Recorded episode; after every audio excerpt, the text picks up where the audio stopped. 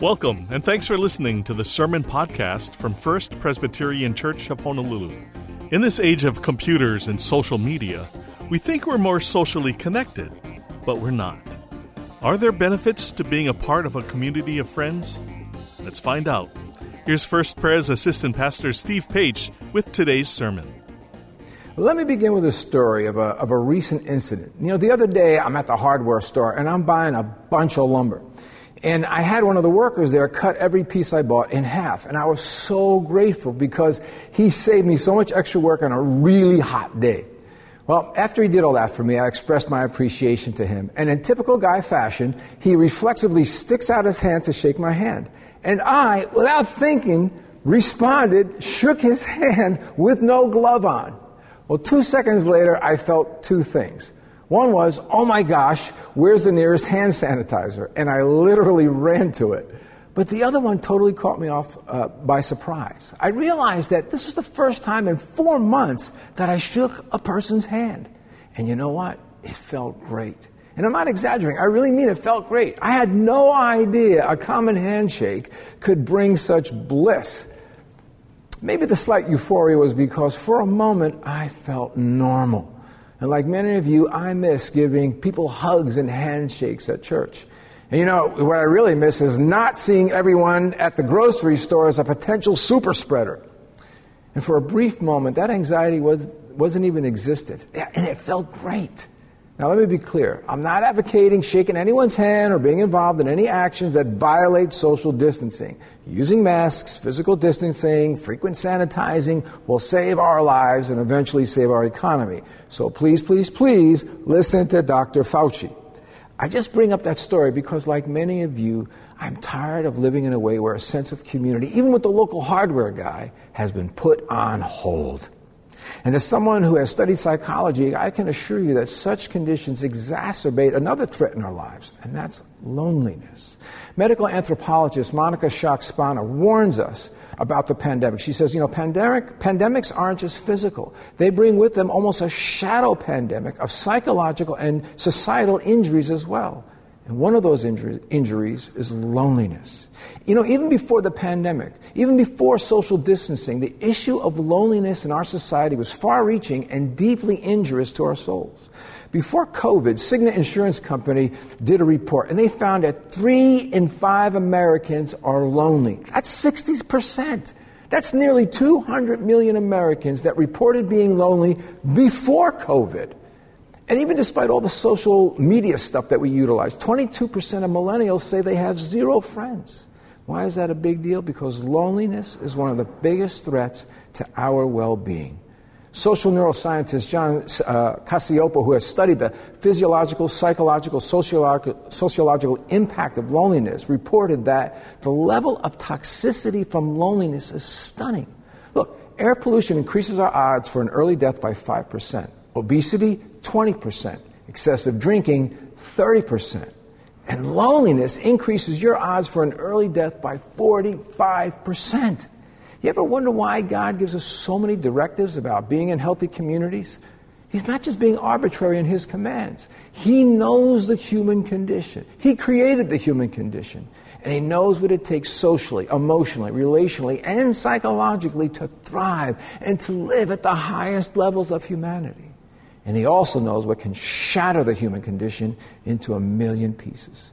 Simply put, if we don't live into how we are divinely hardwired, we will physiologically and psychologically go haywire.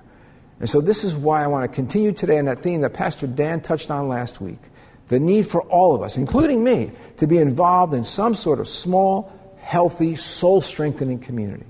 Let me zero in on a few verses that can help give us some wisdom and direction about this issue. The writer of the book of Hebrews in the New Testament is writing to Christian people who are experiencing hardship and difficulties and suffering. So the writer, in an uh, effort to help them persevere and still thrive despite the circumstances, gave them a lot of advice. And part of advice, part of his advice was this in chapter 10. Let us hold unswervingly to the hope we profess, for he who promised is faithful. And let us consider how we may spur one another on towards love and good deeds, not neglecting to meet together, as, in, as is the habit of some, but encouraging one another, and all the more as you see the day approaching. Now, like the audience of this letter, we too are in a season where life is difficult and anxiety provoking. And because of that, sometimes our hope can take a big hit. And notice that the writer of Hebrews doesn't recommend generating some, some sort of can do spirit to contend with all this. Or he doesn't give advice on how to tough it out on your own. The writer implores us to remember to not only keep our faith in God, but don't neglect meeting together and to be proactive in encouraging one another to do greater things even amidst trials and difficulties. Look, I know for some of us, when we live in kind of uh, challenging environments like today, our instinct is not necessarily to reach out and find encouragement from others, but it's to withdraw, to just grit our teeth and suck it up. But science and the scriptures tell us that is hazardous to our health. And this is why, as the pastor who oversees our small group ministry, I want to stress that we all, we all need to move toward a form of discipleship and community that will keep us connected and growing and impactful in our world for the sake of God and His kingdom. Now, I want to be very clear about something. For me personally, small groups are not some sort of churchy program that we perpetuate because, well, you know, churches always have small group programs. For me, they are not simply a side dish on the buffet of church activities. They are often the greatest mean towards spiritual growth and healing and the transformation of human life. Let me spend a few moments looking at some very practical reasons as to why small groups are not only helpful, but vital to our lives as Christians. And I also want to look at what do groups bring out? What do they have to offer that make them so crucial to the mission of the church? Well, first of all, groups make church sticky and they provide a buffer to life's challenges. Researcher Thom Rainer found that new Christians who immediately became active in a small group are five times more likely to remain in church five years later than those who are active in worship services alone. Think about that. You know, as much of an effort we put into having really great church services and programs, and we have some great ones, it's the small groups that really make church sticky. And here's the thing when we stick around a church community and start to share life together, we have more resources to buffer our life against the, the hardships that inevitably come our way, like COVID or like relational problems or financial struggles and a whole lot more. Look, folks, to be human is to suffer. That's normal. But we were never meant to suffer alone. You know, more than two millennia ago, before science discovered the deleterious effects of loneliness, the people of God knew the vital importance of being in community. In Ecclesiastes chapter 4, it says this Two are better than one because they have a good return for their work. If one falls down, their friend can help them up. But pity the person who falls and has no one to help them. Also, if two lie down together, they will keep warm. But how can one keep warm alone? Though one may be overpowered, two can defend themselves. A cord of three strands is not quickly broken. What wisdom for life are these verses making painfully clear? Well, the pitiable person is not the person who experiences intense hardship or distress or even falls. Falling is normal. But it is the person who falls alone. That is the real tragedy. So don't live or fall alone as a Christian during this crisis. Seek out a small community to walk with, to pray with, to share life with. And to share life so you can stay focused on God and remain strong in your spirit. Now, second, groups are the best means of helping each other grow as a disciple as Jesus. In our First Pres, we define discipleship in part this way Discipleship is that process where we care for and equip one another to love Jesus, to live like Jesus, to find wholeness and healing in Jesus, and to serve Jesus in his mission. See, these are the outcomes we seek to develop in and through your, in and through your lives. And I, and I wish I had time to break down that entire definition. But let me just focus on two of the words in that definition one another. See, that one another aspect to discipleship is crucial for a couple of reasons. One, because these outcomes of discipleship that I spoke of can't be achieved by simply attending church. Look, can I say something a little risky here? There are too many of us Christians who attend church. Now, I know that sounds nuts coming from a pastor. We always want people to attend church. But let me clarify something. Throughout the New Testament, you know, we Christians were called a lot of things. We're called saints, we're called servants, we're called disciples, we're called fellow priests. But never once are we called attenders. Yet this is often the term we use, isn't it, when we talk about our experience with church or activities with church. We attend First Pres, we attend a Sunday school class, we attend a small group, we attend youth group or young adults or whatever. But think about it. What is really the experience of someone being an attender? Well, I come, I sit, I watch, I take in, I go home. I'm not sure that sounds like a great recipe for vibrancy and vibrant growth. Look, brothers and sisters, let me be honest. We will never be able to attend our way to spiritual intimacy, maturity, and vibrancy. Look, feel free to attend an opera, attend a school play, attend a PTA meeting, but build a church, disciple a group, counsel a friend, pray for a member, serve in the mission of God. You know, in 36 years of ministry, I've learned this reality. Attenders fill a church, but disciples build them and extend them. And we want you to join God and us in building this church and to join in extending our mission and impact in the world. See, you folks will be able to impact the world in ways we pastors will never get a chance to do, even if we served another hundred years in ministry. And this is a crucial reason why we still need to meet together and encourage one another to, towards love and good deeds, even during COVID. Because when we do, people grow in ways and discover ministries and gifts they may not even know they have. You know, I think of the people along the years who have spurred me on to greater acts of love and good deeds and have helped me discover my, my, my spiritual gifts and expand my ministry. You know, when I was 24 years old, I was, wasn't a Christian very long, about three years. And I, and I went into the ministry and I worked in a refugee camp in Southeast Asia. My parents were stunned and deeply disappointed at my newfound career. And I can assure you, it was not a pleasant way to enter the ministry without the encouragement and support from those whom I sought it most. And this left me feeling a bit insecure at times. You know, God, am I doing the right thing? Even my parents think I'm crazy. Well, after a few months at that refugee camp, I was asked to preach in this combined service of the different Christian refugees. There was Vietnamese, Cambodian, Laotians there. And let me tell you something. That day I preached, I was incredibly nervous. I mean, after all, who was I to preach to these people? I'm just some young Christian. I hadn't even read the whole Bible yet. And I, and I knew next to nothing about formal theology. In a nutshell, I felt I was in way over my head. However, as that was going on within me, my supervisor, who was old enough to be my dad, watched me preach that day. And for some crazy reason, he saw potential in me. Now, look, I, I, couldn't see that I would ever be much of a preacher because, like I said, I was so unlearned in the way of our faith.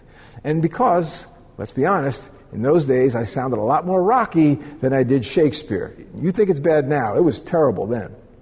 But as the weeks went by, and as he saw me preach more and more and struggle more than you could possibly imagine, he asked to meet with me each week for prayer and to share what God was doing in our lives. So we started this little micro group together, and in time, his encouragement led me to actions and steps I never thought about taking and never saw coming. See, up to that point, I was so full of zeal. I was really gung ho. I never thought I would even return to the United States for the rest of my life. But he convinced me to return to the U.S. to attend seminary so I can put better tools in my ministry toolbox, as he put it. Well, let me tell you, it was a life altering decision. And it was, in so many ways, life altering because it really did make me more impactful in ministry. And in seminary is where I met my wife. The thing is, I often wonder what my life would have been like if he didn't take the time or the initiative or the intentionality to meet with me and encourage me as a Christian, to guide and support me in days where I really felt clueless as a minister. You know, the thing I appreciated most was that he was able to see in me what I could not see in myself. I will never forget him, and I will never be the same because of him.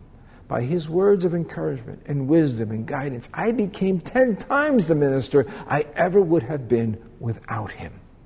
Folks, there are so many people in our community that need another brother or sister to, to bring some encouragement or wisdom or guidance to their lives. They need people who can see in them more than what they can see in themselves. So let yourself become God's instrument to stretch another soul to greater things. I promise you, you will never, ever regret it.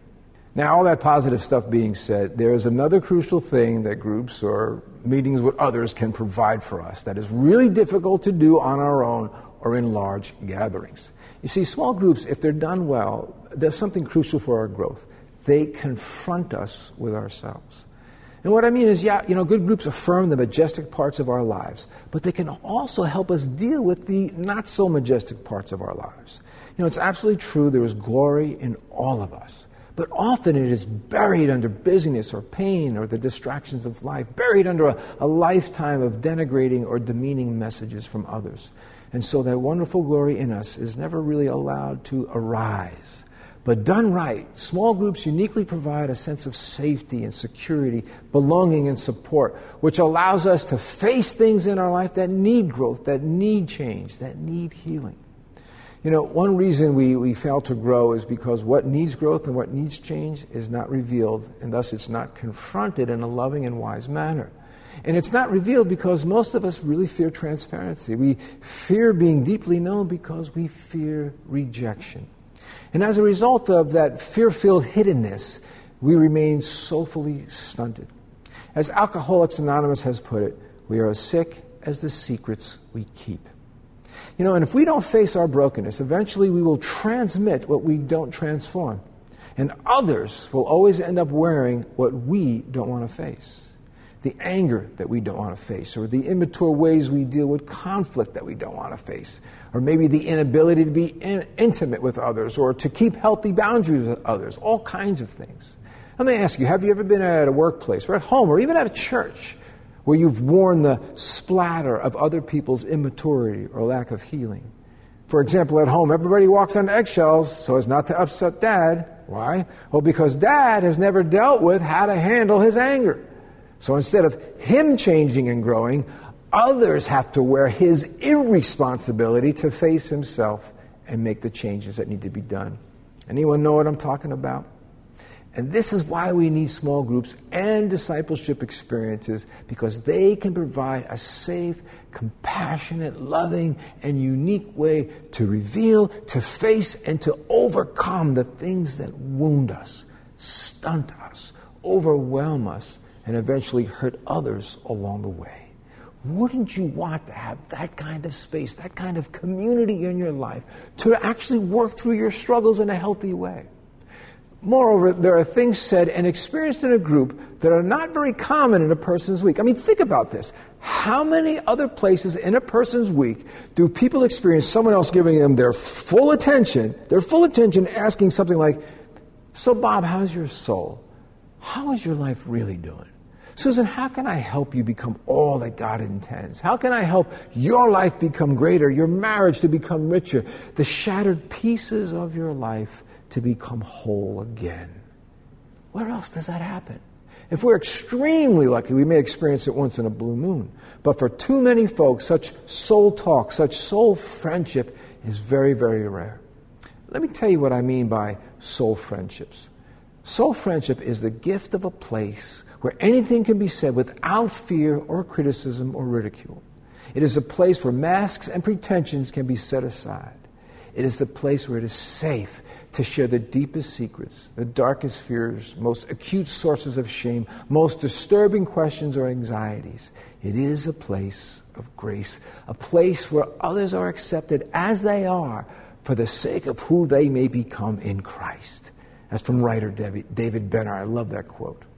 Now, nearly all of us carry around for too long in our souls deep secrets, dark fears, disturbing doubts, and stories of shame. You know, often I hear and see in counseling people who are busy as heck, attending all kinds of church stuff and Bible studies and whatnot, but they have no one and no place to truly speak fearlessly, no group with whom they can be completely transparent. And so as a result, the secrets, the fears, the doubts, and the shame remain and they remain in them, sucking the life out of them, causing them to walk, maybe sometimes for decades as a Christian, with a spiritual limp and a worn down soul. How many people in this church, in this larger community, need that place you can provide to allow them to speak fearlessly about the pain they carry, or the worries, or the fears, or the doubts, or the shame? Through your small groups, the hurting move from hiddenness to openness, and Lord willing, to wholeness, just as God intended. And this is where I want to explain something about what we call our small groups. We actually call our small groups life groups. And they're called life groups because, well, it's not only a community in which we do book studies or Bible studies, though that's extremely important in our development as a Christian. But they are also a community in which we seek to do life together, to love each other, to encourage each other towards our hopes and dreams, and to really be there for each other, not only when we succeed, but when we struggle and stumble and fall flat on our face. And they're also called life groups because, as Jesus said in John 10 10, that He came so that we would have life and have it to the full. And that's what we want to see grow in each other through groups life to the full in and through Jesus Christ. The vision for our life groups is simply this to multiply communities of disciples on mission together. Look, we want our groups to multiply like rabbits, not just to become insular clusters that forge a, a communal cul de sac for like 10 or 15 years. We need you to multiply because reality is there will never be enough staff to do all the discipleship or soul care or counseling or evangelism that needs to be done in our community. So our life groups must have a multiplication mentality. Let me tell you about one couple in our church that really models this mentality. I first met Jeremy and Megan Lim in a Sunday school class I did for young married folks. And we went around the room that first day asking people, So, why are you taking this class? And many of the couples said, Well, you know, we've been here a few years, but really haven't made any deeper connections, so we're hoping this class can provide that. If it doesn't, we're probably going to leave. Well, that class of about 26 people really jived with each other. And after we finished the course, Jeremy and Megan approached me and asked if they could start a group from the class. And so we gave them the green light, and they started with, I think, with about eight couples in a group. Well, that group in about a year became two groups. And then it quickly became three groups. Now I think it's four years later, and that whole experience created at least six groups and other ministries. That makes about several dozen young families finding community, finding soul friendship, growing in discipleship, families that are finding healing for their souls and for their relationships and encouragement for their lives. And you know what? Out of those groups have come all kinds of people who are now leaders at our church. You see, if Jeremy and Megan didn't start that group, I don't know where those folks would be today. If you want to know what we're trying to do through our small group ministry, our life group ministry, there it is. Folks, we need you. The larger community needs you to help us all, including me, become as God intended, to help us hold on to the hope we have in Christ during this time of crisis. So, how can we jump into these groups and gatherings and, that I'm talking about today? Well, you can find all this information on our Connect from Home webpage. The link is right there in the chat area. And there you're going to find all kinds of info for groups and gatherings like Alpha, Rooted, Just Show Up, Life Groups, Digital Connect Groups, Support Groups, and all other kinds of groups as well. Let me close this message with an African proverb that sums up a lot of what I've been saying. And it goes like this If you want to walk fast, walk alone. If you want to walk far, walk with others. I know the messiness of community may feel like it slows us down a bit, but a healthy community will take us a lot farther than we could ever get to on our own. Farther in wisdom, farther in healing, farther in service and spiritual maturity, and in kingdom impact. May you all not only find, but co create a community that take people far in their relationship with Jesus. And as I close in prayer, I want to pray especially for those who are needing community today. But I also want to pray for those who not only need community, but need Christ Himself. Maybe you too are feeling like you're falling, falling into things that are so overwhelming you can't see the way out.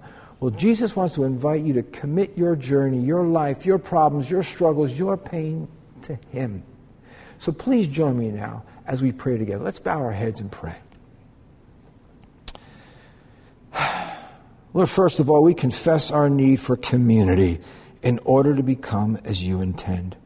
And for those of us, Lord, who are a little shy today to seek out a group, well, I pray for courage. I pray for courage to step out in faith, to contact a group, or maybe even start a group.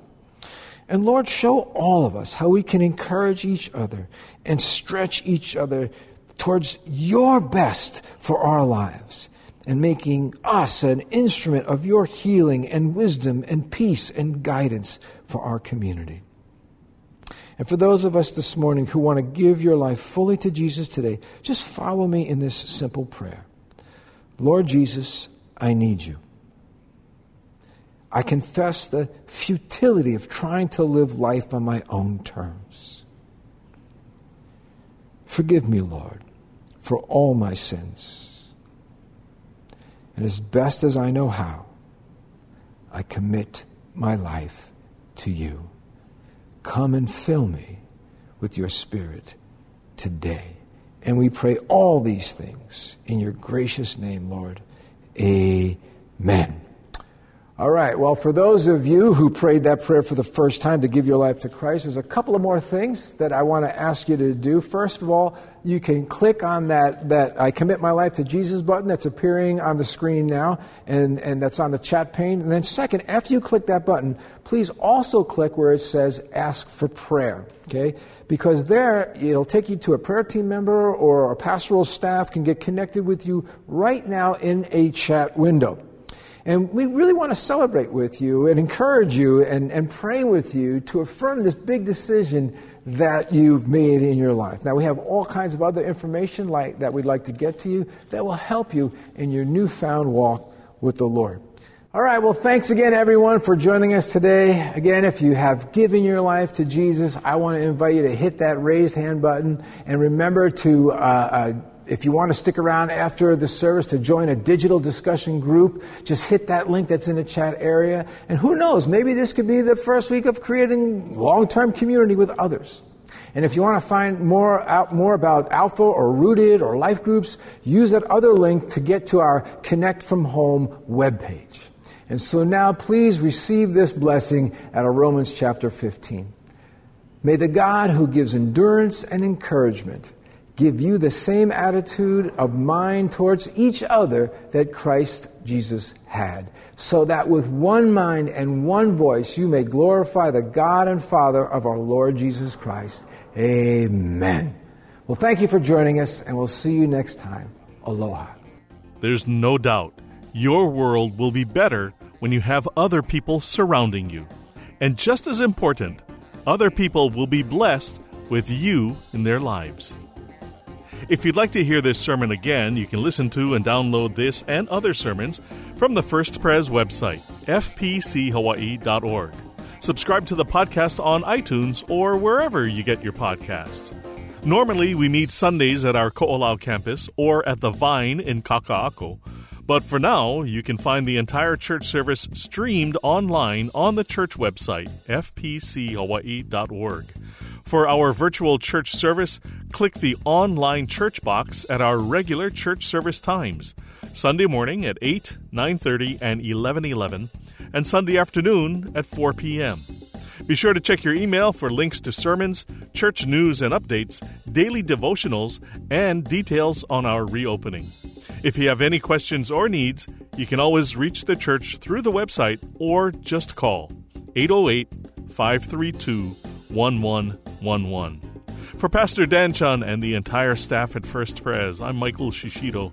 Until next time, God bless you, stay safe, and thank you for listening. This sermon podcast is copyright 2020 and produced by the Media Ministry of First Presbyterian Church of Honolulu.